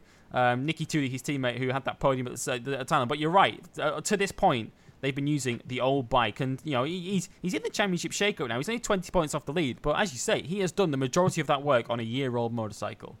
Indeed, and he's still got an outside chance at the title because he's been so consistent all, all the year, all, all year, and he's deserved the win. Um, I think I remember at Aragon, he he was very close to getting that first win as well, um, and he was right up there and has been pretty much all season long. So I'm very glad he's finally got his first win to call his own and a well-earned first win as well, given how close that that leading scrap horse coming towards the end of the race. But um, yeah, tremendous job from Morais and uh, a great job from the, uh, from, from, the from the from the satellite team as well. But uh, whew, my gosh, Mahias uh, doing literally just enough to keep himself yes. ahead. Um, it's, it's going to be fun to see how this one goes. Like Mahias needs to beat Kenan somewhere, otherwise we might as well park it up and go home from now. But he's he's doing just enough to keep this interesting. Yeah, yeah, yeah. Great, as you say, great, great job from the Kallio Racing team that have been running these these year-old uh, Yamaha R6s um, in the Supersport Championship, and yet they finally got the 2017 bike for the first time uh, at the Sachsenring and qualified first and third with them. Um, Morais and Niki Tuuli, uh, Tuuli the Finn, who uh, qualified, who finished the race in fifth in the end, um, which were his first points since that podium in Thailand um, back in March, um, which tells you how what kind of a mid-season lull Tuuli's had. He had five races without scoring a point. Um, but, but, but from Morais, yeah, he is the only guy in the class, um, which tells you how crazy it's been. Because uh, we've only had eight races, but Morais is the only guy in the entire field to have scored points in all of them, um, which is yeah. incredible. Um, which has enabled him to keep himself in the uh, in the conversation for the world championship with four races uh, still to go. Um, and yeah, Mahias, it's we discussed this before, didn't we, about the championship and almost how would we feel if Mahias went on and won this, having just followed Sofuoglu home all year um, because he obviously it, would have won a championship without really ever beating him, um, and basically winning it by default of having started two races more than Keenan um, earlier in the season. Um, but in a way, this is good, isn't it? This gives us a good a, a good starting point. It's almost like a reset now for this championship with four races to go, one point difference. If Sofuoglu wins this from here, he is without question, the greatest guy in World Supersport history to win a championship despite giving up three rounds at the start of the season. And equally now, if Mahias is going to win this championship, he now has to beat Keenan. Yeah, it's as simple as that. I mean, barring a Keenan mistake, if he falls off the bike again at some point, or if he's collected by uh, by another rider, then well, we're gonna have a different conversation about this hmm. entirely, mm. which is a shame because it's, it's not Lucas's no, fault. Yeah, because I'd love to see Mahias win this, but I want to see him win it and have and deservedly win it by beating Keenan on track. I mean, hey, if, if Keenan crashes out, that's Keenan's fault, and Mahias wins the championship outright. Of but course. but you almost want to see Mahias beat him in a straight fight just to validate himself if he needs to.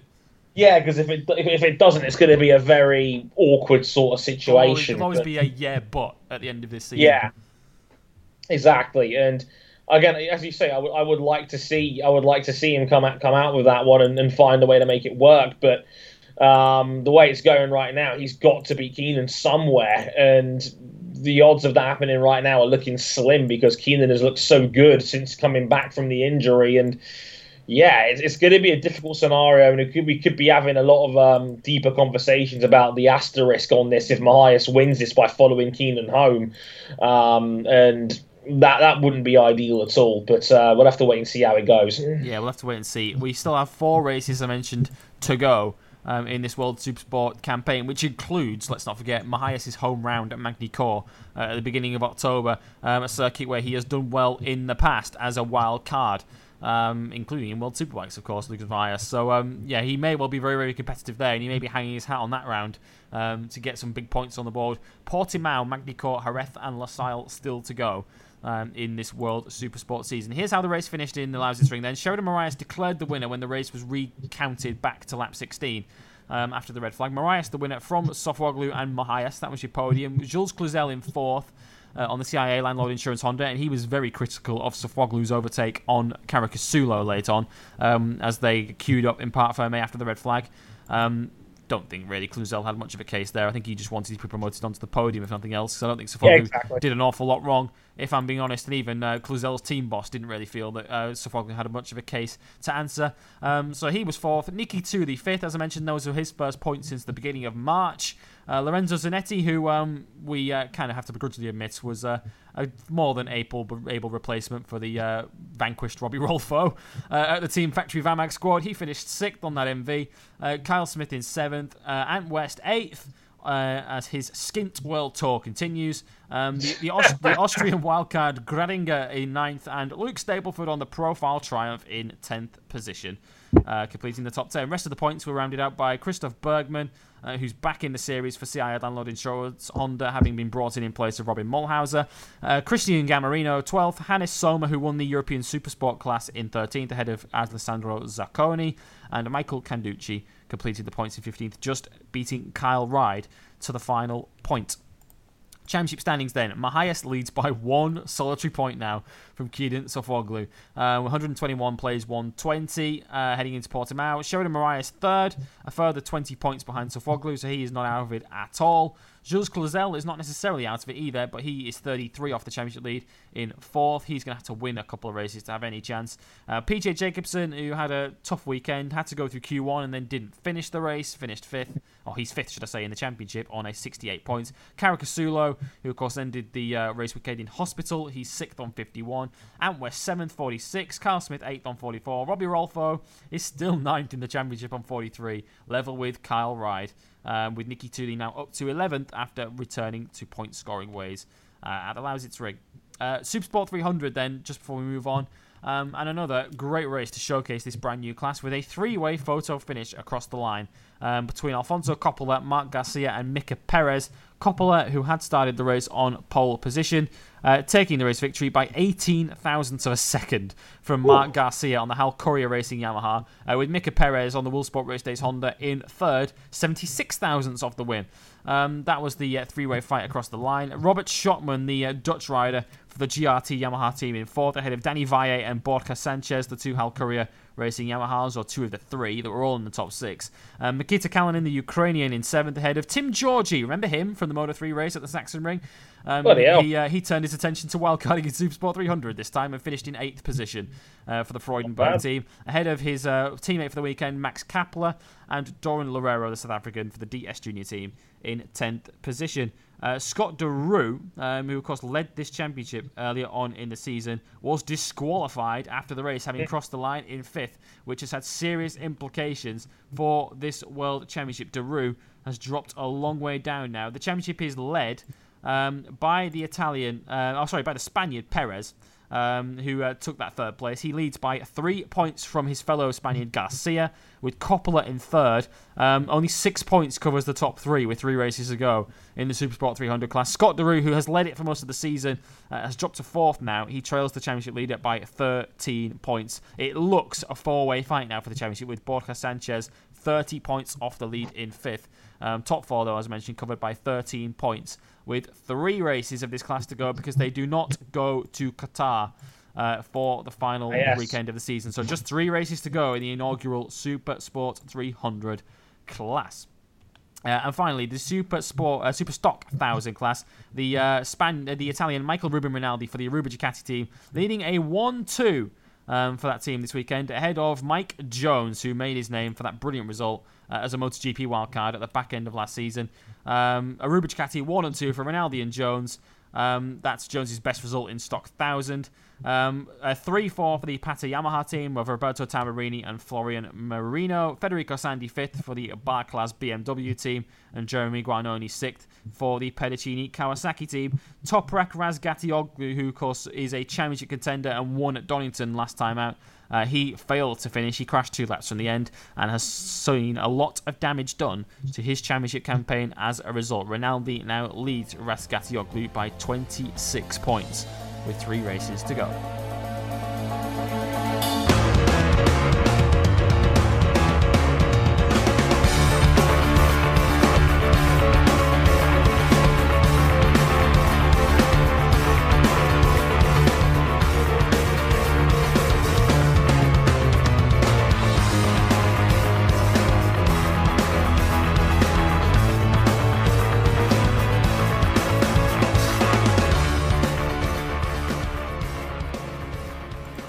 Uh, right, a little bit of news to bring you before we go, and just to explain why this is such a curtailed news section, we are recording this show literally two and a half days after the last one.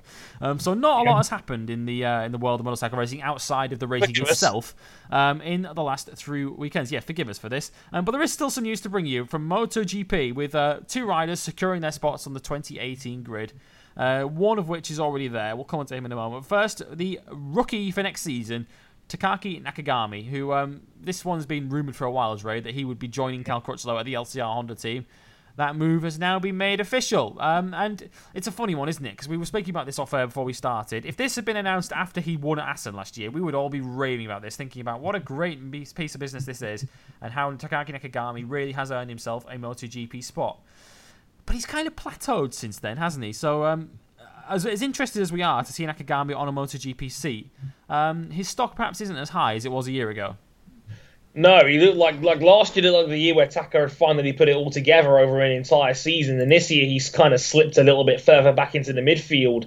Um, so yeah, you're right. I think it's been a bit of a shame um, because again, his stock isn't high as, as, as it was before, and um, Taka struggled a little bit this season. I think guys like Miguel Oliveira and Alex Marquez has taken big steps forward, and I think that's what's hurt guys like Taka um, in the grand scheme of things.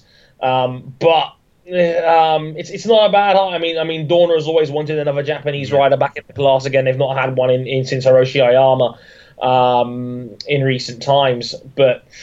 Yeah, uh, uh, I'm not sure. I, I think I'm not sure Taka's on that level. I'm really not, and that's a big, big bike to walk into. He's going straight into the LCR team alongside Cal Crutchlow, and um, that is then Crutchlow's going to be on a factory Honda contract next season. So it, it says a lot that um, you know that Idemitsu are you know are willing to push hard to get a Japanese rider in the top class, and that is great to see um, because we've talked on this show in the past about Japan seemingly struggling as a bike racing nation, producing talent compared to what it was five to ten years ago but I'm not sure Taka's the guy you want to spearhead that campaign. Unfortunately, though, he is the best of, of the bunch right now. Mm, yeah, he is. The, the, it's difficult to pinpoint. I mean, there are a couple in, in Moto 3 at the moment, the likes of Ayumu Sasaki and, uh, and Tatsuki Suzuki as well, who've been doing solid jobs. in Moto3. But as good as they've been this year, they don't necessarily scream MotoGP rider in waiting just yet. Still very early in their careers, and that doesn't mean that they won't be in the future, but it's still early for them. So, at the very least, if those two riders are going to make it to MotoGP at any stage, we're talking three, four years minimum yet um, before they're anywhere near MotoGP um, because they haven't even contended for a Moto 3 title yet, let alone gone through the Moto 2 process either. Um, so, yeah, Nakagami, if, if MotoGP are going to insist on having a Japanese rider in the class, then Nakagami's spot might well be quite safe for the next couple of years. Um, but in terms of how competitive he's going to be, part of me sort of worries that he's in almost Sam Lowes' position, isn't he? Of he's going to be in a team of two with far inferior equipment to the guy on the other side of his garage, which may need, lead to some perhaps rather harsh and unfavourable comparisons between Crutchlow and Nakagami next year. Uh, in that team, although I think he probably is within a better team that is going to treat him a lot better than uh, than Aprilia and Gresini have treated Sam Lowes. But I think perhaps next year, Dre, we're going to have to be a little bit careful about how we judge Nakagami versus the guy on the other side of the garage because there are going to be what four Hondas on the grid next year. They're going to be yeah. Marquez, Pedrosa, Crutchlow, and Nakagami.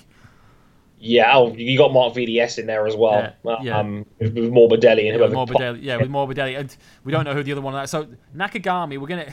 He's not going to compare all that favourably with the other Hondas on the grid, is he? Apart no. from perhaps Morbidelli, and and that perhaps will be the interesting comparison next season. The two rookies on Hondas. Um, to see who the better of the two is, and at the moment you'd say Morbidelli would be the favoured one uh, in that battle. It's been a good piece of. It's been a good weekend actually. All told for Japanese motorsports. Of course, we had the news across the weekend as well that Motegi has secured its spot on the calendar for a further five years. Motegi will stay on the calendar until 2023. Uh, at the at the earliest, so if Nakagami is still on the grid, he'll have five more home Grand Prix to look forward to uh, in the future. Um, but other MotoGP news as far as next year is concerned, one other rider who has confirmed his spot on the grid, and it's Karel Abraham. And this move will have been met with a much more warm reception than the news of him entering the 2017 grid um, last year because Karel Abraham, who was um, being sort of dismissed as a bit of a pay rider and a guy who had his chance in MotoGP and didn't really take it, um, took his second chance, Dre, I think it's fair to say. And um, I don't think anyone can really argue that Abraham doesn't deserve this uh, one year extension. Yeah, exactly. I mean, we have we've been we've been rather unkind to Karel Abraham in the past for many a reason. You know, given he is well sponsored. I mean, why are we criticizing people for being well sponsored again? That's part of the game. But um, again, it is what it is. We we are we in motorsport are fans of a sport of purity and talent and meritocracy. and all that fun stuff and don't want to apply our business minds to anything at all as if that's a factor. But hey, it is what it is. But hey, Karel has been legitimately very good this season. He's been on a GP15, but yet has had multiple top 10 finishes. And for the first time in a long time, it feels like Abraham has earned his place on merit rather than people getting cynical and talking about the amount of money he brings to Aspar as a team. So overall, I'm, I'm very, very happy um, for uh, for for Karel Abraham. He, he's he's a really class guy. He's a, he's a, he's a, he's a great interview. He's a very very nice guy, and um, also I'm very glad that he's really really gone out of his way to work hard to justify his own spot, and he's and he's doing that now. So you know, good for him. Yeah, unchanged lineup it'll be for uh, for the Aspar team. Of course, they confirmed Alvaro Bautista uh, earlier in the season. Um, no confirmation in the press release from Aspar which bike he'll be on next year, because um, he's been on a GP15 this year. He's been on a two-year-old Ducati. Um, it's I would imagine if if Ducati for Aspar are going to run the same plan as this year of one mm-hmm. one-year-old bike and one two-year-old bike, unfortunately that will leave Abraham on the GP16 for next year. Um, given that Bautista I think has pretty much earned the newer bike for next year. Yeah. Um, but we shall see because uh, Ducatis are. Uh, becoming the uh, go-to bike in this class, the uh, the versatile machine as we discussed last week that a lot of teams would like to get their hands on. So, uh, yeah, Karel Abraham might well be in a very good position with Ducati seemingly getting better and better year on year. Um, year-old and two-year-old Ducatis are suddenly much more attractive propositions in MotoGP, perhaps than they were a year or two back. So, uh, good luck to Karel Abraham next year um, in MotoGP. Um, more uh, immediately, though, this weekend sees the British Grand Prix at Silverstone. Um, and we've been waiting all year, Dre, um, for the battle head to head on track between Marc Marquez and Maverick Vinales. For one reason or another, we haven't had it yet. Um, there's no guarantee we're going to get it this weekend, but perhaps is this a weekend where the chances are higher than any other, given that in history, most recently last year with Vinales and the Suzuki, both riders in question go very, very well here. They do. Um, on paper, this should be the best chance we've had of of Vinales and Marquez being together. Like this has been one of those tracks that I think count as great equalizers. Um, it's it's a track where you know you both guys that are involved um, have, have gone well in the past. Obviously, Vinales winning last year. Marquez was was was on for a podium last year until he made his he made, he made a mistake in the intense fight with Valentino. But again, both are former race winners here at Silverstone and and this is a track where multiple manufacturers can succeed. It's a good equalizer and it's easy to follow around. So, on paper, this is your best chance yet for Vinales and Marquez going head to head. Something we, we we've struggled with last year, but that Honda's in really good form right now. So we've got to keep an half an eye on that one as well. So. Whew, we'll have to wait. We have to wait and see how it goes. Yeah, yeah, it is going to be interesting because the weather is always a question around Silverstone. The uh, the forecast I'm looking at currently has rain possible for Sunday. Uh, and I'm not just checking that to, to, determine whether I need to take a coat or not. Um, but yeah, that's that's the forecast at the moment for the weekend. And Yamaha at the moment, Dre, in in the past with Valentino's notorious record in wet conditions, they'd almost kind of prefer it if it was wet. But the way Yamaha struggle in low grip and colder conditions, Yamaha, you got to feel are going to be desperate for sunny weather and uh, and high temperatures this weekend because their bike is so peaky at the moment. They need the right conditions for it. Indeed, they, they're gonna they're gonna want dry conditions, optimal conditions, and plenty of grip. Um, if, if if if it rains at any point during the weekend and it washes the rubber off, then you're in trouble because that's going to be a low grip scenario. And as we've seen, Yamaha has certainly struggled in, in, in that department um, over the last season or two, um, especially this year, to say the least. But uh, we'll have we'll have to wait and see how how that, how that goes over the next over the next weekend or so. But uh, yeah, like they're going to want optimal conditions right now, and the way it's been going, uh, that's been up and down right now, so to say the least. So again, we just just, just got to wait and see. But uh, you're right, Yamaha are going to be wanting to be aiming for a very specific window on that one, and there's a good chance they miss it. And if they do, then they could be struggling out there. Mm, yeah, what what do we expect of, of Ducati this weekend? Because I mean, Silverstone is a circuit that does have a good two or three long straights in it. Um, I mean, we have the, the, the, pit straight, which of course is not the same pit straight Formula One uses. For those that are wondering, they uh, MotoGP aren't quite as big fans of the wing uh, as Formula One are. Um, but we have that straight as well, where the Formula One pits are. We have the straight down to Brooklands towards the end of the MotoGP lap. And we also have the Hangar Straight, the straight which infamously saw a guy in a kilt run down the Formula One uh, Grand Prix in, 20, in 2003. Um, so there are yes. a lot of places where the Ducati can stretch its legs. Um, but equally, there are equally there are a lot of places where the Yamaha can stretch its legs and use its corner speed. We did see mm-hmm. Andrea Iannone this time last year run very very well in second place on that Ducati, um, yes. which gives us enough hope that Andrea Dovizioso can't be necessarily ruled out at this one. I wouldn't say so. I think I think again a Suzuki won here last year. No matter which way you slice it, mm. it's good round here. And if it's cold, then Suzuki do tend to come alive a little bit more. And you know, and he has had moments where he can run with the with the with the highest guys in there. So there, there's a lot on the table that could be good for Suzuki going into this one. So definitely one that's worth keeping an eye on um, as as a dark horse threat. So again, we'll have to wait and see. But uh, if it, if it, if it stays true to British conditions, mm. um, if Silverstone stays wet and it, and, and it stays cold, then Suzuki could be well and truly in the mix. Yeah, and uh, as I say, Andrea Dovizioso, I think he, he will certainly uh, enjoy those conditions as well because as, as we mentioned before, that Ducati just seems the bike that is easiest to dial in. Um, mm-hmm. in, in, difficult conditions. So if we get those, I mean, Dovizioso, of course, had a podium at Silverstone in the wet a few years ago, the race that Rossi narrowly held Petrucci off to win. Um, so, so many variables going into this weekend's British Grand Prix uh, in MotoGP as the uh, four slash five way championship fight continues. Um, how many contenders will still be in the mix when we leave Silverstone um, at the end of this weekend? Um, as far as Moto 2 is concerned, this was a Grand Prix won by Thomas Luthi last season, the race made famous by Johann Zarco and Sam Lowes' collision. Um, Luthi kind of in a position, Dre, where he needs another Silverstone victory. He needs to go back to back here, doesn't he? Given that that lead is just getting into dangerous territory. It's um, hovering around that one race worth of points at the moment for Morbidelli, and Luthi can't really let that grow too much longer, given that at the end of Silverstone we're only going to have six races to go. Indeed, yeah. Luthi can't Luthi can't let this one get away. Um, and he needs to start winning races. He really does. Like, I mean, the podiums are nice and all, but if but if you're competing against a guy that's won seven out of eleven, he can afford to have the odd bad day. You can't, mm. uh, basically. And like like you you can finish second and third all the time as well, as long as you don't crash. Which is what we saw. Like all of a sudden, we half thought the title was over when Luthi crashed out in Germany, and then Morbidelli would go on to win that race. Um, so yeah, like Luthi's putting himself in a situation where he's not got a lot of breathing room, and the problem is, is that not only is Morbidelli competitive up there, Alex Marquez and Miguel Oliveira are, looking more threatening by the by the weekend as well. So he needs to be careful how how how, how this plays out right now. Luthi needs to start winning some Grand Prix, and yeah, like now will be a pretty good time. Yeah, it would. And as far as Moto Three is concerned.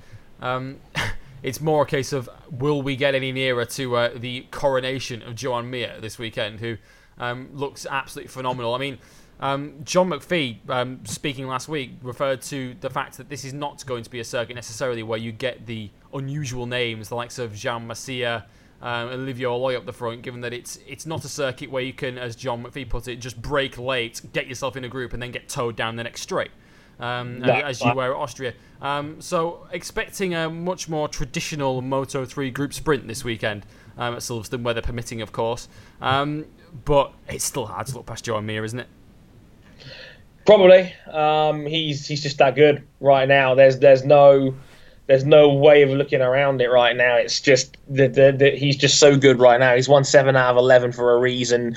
He's not quite as in. He's, a bit more vulnerable in these sorts of scenarios, but. Uh, yeah, like he, he his nous is so good that he'll find the way to be up the front. Most likely, he, he's not finished outside of the top ten. I think at all this season. So, yeah, Mir is just so good right now, and even he, he, can, he can afford to have a bad day right now, given how much of a how much of an advantage he has. But this is Joan Mir. He doesn't do bad days. So, um, the way it's going right now, he is the man to beat, and he's he'll, he'll be nailed on favourite to win this one. I'm sure. Yeah, well, the Moto three races in previous years at Silverstone have always tended to go to the line, tended to go to photo finishes, with that one exception of the monsoonical conditions that Danny Kent won in uh, two years ago.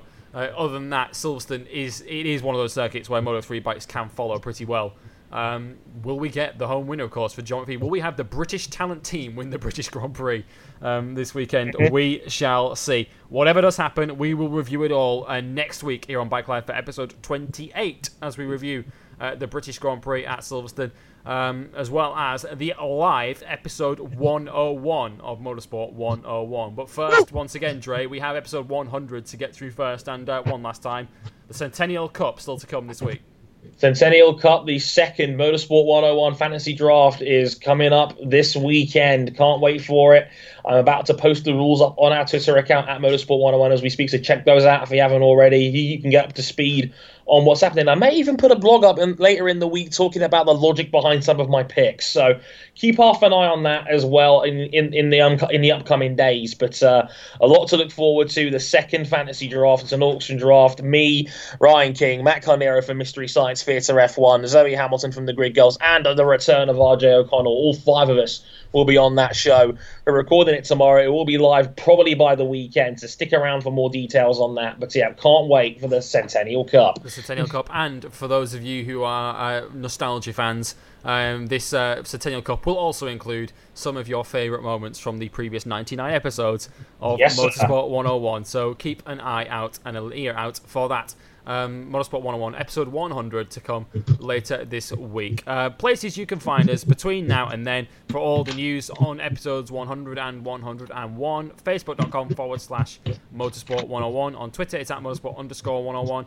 Our YouTube channel.com forward slash Motorsport 101. Our website is Motorsport 101 net and if you want to back us financially on patreon and hear the centennial cup before everybody else uh, it's patreon.com forward slash motorsport 101 um, but from Bike Live, from myself, Lewis Sutterby, and from Andre Harrison, it's thank you for listening, and we will talk to you again next week for episode 28 as we look back on the British GP. Until then, it's bye bye.